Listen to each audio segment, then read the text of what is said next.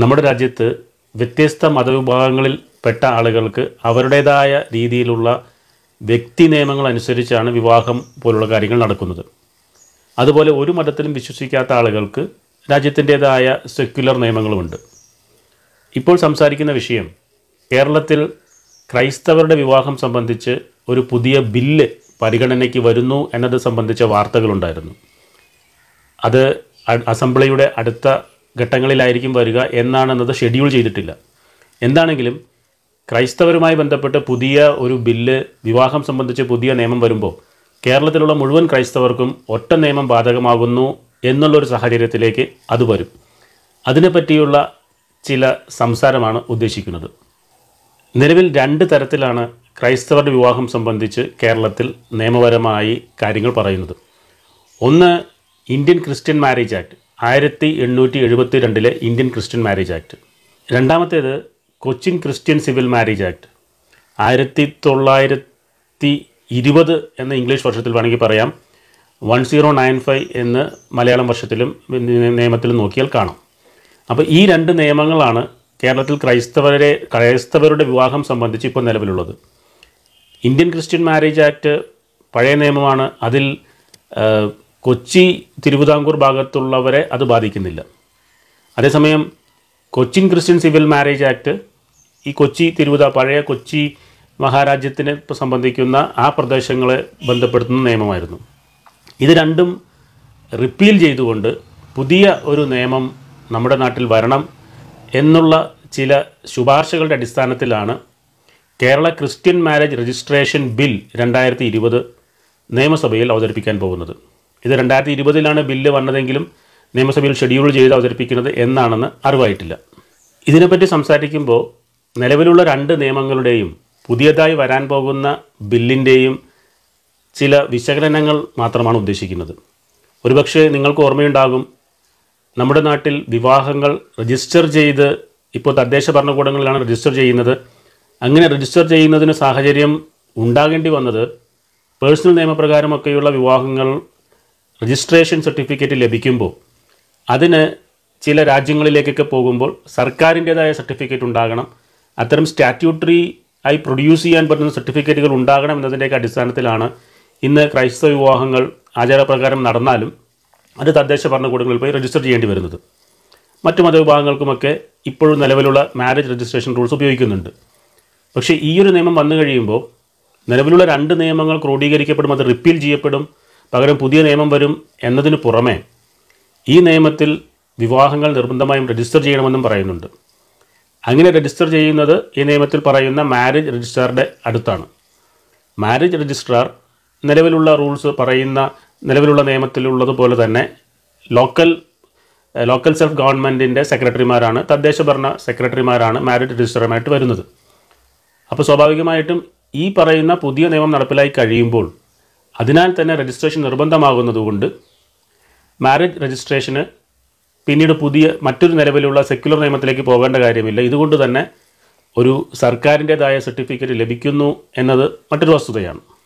ഇതിലെ നിർവചനങ്ങൾ നോക്കിയാൽ ആയിരത്തി എണ്ണൂറ്റി എഴുപത്തിരണ്ടിലെ ഇന്ത്യൻ ക്രിസ്ത്യൻ മാരേജ് ആക്ടിലെ ക്രിസ്ത്യൻ എന്ന നിർവചനം ആർക്കൊക്കെയാണ് ഈ ക്രിസ്ത്യൻ എന്ന പരിധിയിൽ പെട്ട് വിവാഹം കഴിക്കാമെന്നുള്ള നിർവചനം ചോദിച്ചാൽ അതിൽ persons professing Christian religion Christian മതം പ്രൊഫസ് ചെയ്യുന്ന പാലിച്ചു പോരുന്ന അനുസരിച്ച് ജീവിച്ചു പോരുന്ന ആളുകൾക്ക് ആളുകളെയാണ് ക്രിസ്ത്യൻ എന്ന് പറയുന്നത്.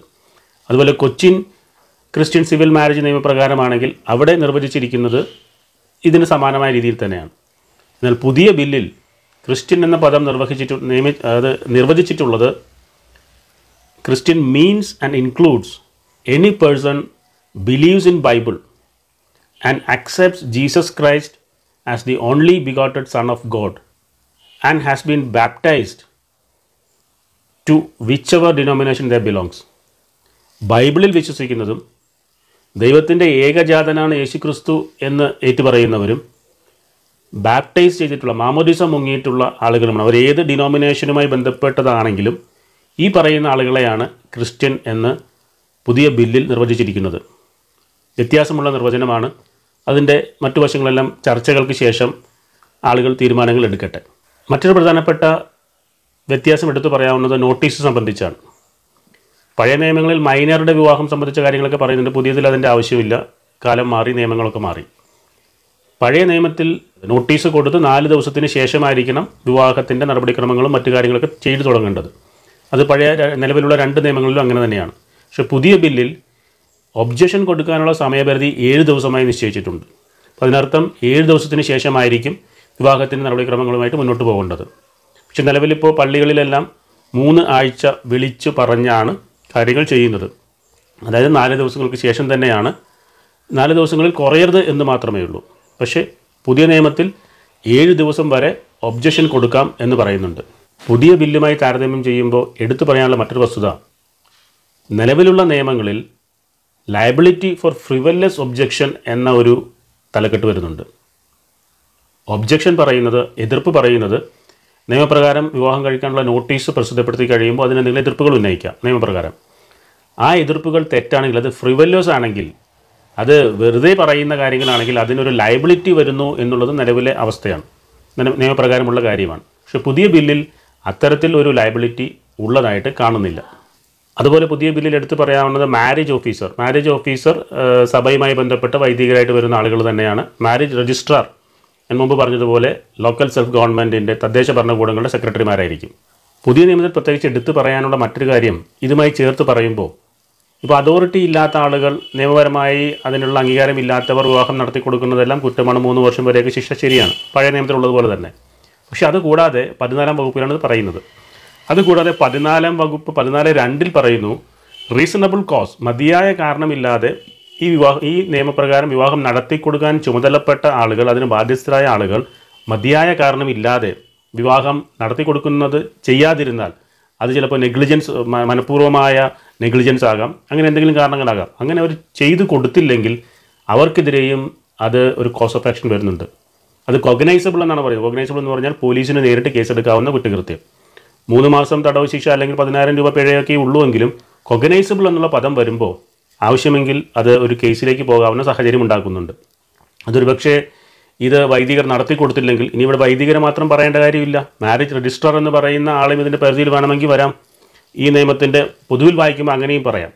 ആരാണോ ചുമതലപ്പെട്ട ആളുകൾ അവർ നടത്തി കൊടുത്തില്ലെങ്കിൽ അത് മതിയായ കാരണം ഇല്ലാത്തത് കൊണ്ടാണോ എന്നൊക്കെ പിന്നീട് തെളിവിൽ വരേണ്ട കാര്യങ്ങളായിരിക്കാം.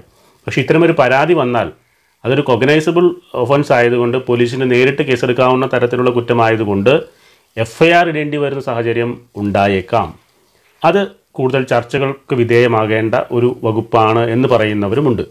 അതുപോലെ വേറൊരു വ്യത്യാസം എടുത്തു പറയാവുന്നത് ഈ രേഖകൾ പരിശോധിക്കുന്നതിന് വേണ്ടി റീസണബിൾ ടൈം ആ സമയത്ത് മതിയായ പണമടിച്ച് അതിന്റെ നടപടികൾ പൂർത്തിയാക്കിയാൽ രേഖകൾ വിവാഹം സംബന്ധിച്ച രേഖകളെല്ലാം നിലവിലുള്ള രണ്ട് നിയമപ്രകാരവും കക്ഷികൾക്ക് കിട്ടും. പക്ഷെ പുതിയ നിയമത്തിൽ പറയുന്നത് റീസണബിൾ ടൈം എടുത്തു കളഞ്ഞു.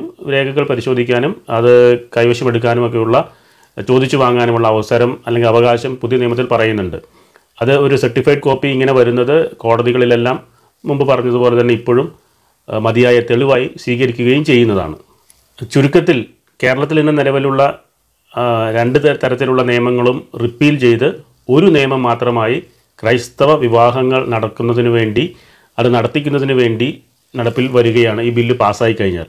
മറ്റൊരു പ്രത്യേകത ആ പഴയ നിയമത്തിൽ എവിടെ വെച്ചാണ് വിവാഹം നടക്കുന്നത് എന്നതിനെ പറ്റിയൊക്കെ സാധാരണ അത്ര തർക്കങ്ങളില്ലാത്ത രീതിയിൽ ആണ് നടന്നു പോയിക്കൊണ്ടിരിക്കുന്നത് പക്ഷേ പുതിയ നിയമത്തിൽ കൺവീനിയൻസ് ഓഫ് ദ പാർട്ടീസ് വിവാഹിതരാകുന്ന രണ്ടുപേരുടെയും കൺവീനിയൻസ് അനുസരിച്ച് സ്ഥലം ഫിക്സ് ചെയ്യാം.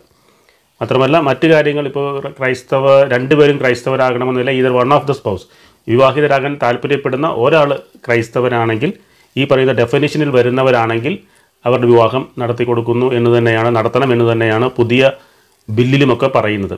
എന്താണെങ്കിലും ബില്ല് എന്നാണ് ചർച്ചയ്ക്ക് വരിക എന്നറിയില്ല. സാധാരണ നിയമങ്ങളൊക്കെ വന്നു കഴിയുമ്പോൾ അതിന് പിന്നീട് പറഞ്ഞിട്ട് പിന്നീട് ചർച്ചകൾ നടത്തി അത്തരം കാര്യങ്ങളിലേക്കല്ല അതിനു മുമ്പേ ബില്ലുകൾ വരുമ്പോൾ തന്നെ ആവശ്യമായ ചർച്ച ബന്ധപ്പെട്ട ആളുകളുടെ ഇടയിൽ ഉണ്ടാവുകയും ബില്ല് അവതരിപ്പിക്കുന്ന ഘട്ടത്തിൽ തന്നെ മതിയായ മാറ്റങ്ങൾ ഉണ്ടാക്കുന്നതിനുള്ള ആവശ്യമെങ്കിൽ ശ്രമങ്ങൾ ഉണ്ടാകുകയും ചെയ്യുക എന്നുള്ളതാണ് അഭികാമ്യമായിട്ടുള്ളൊരു കാര്യം.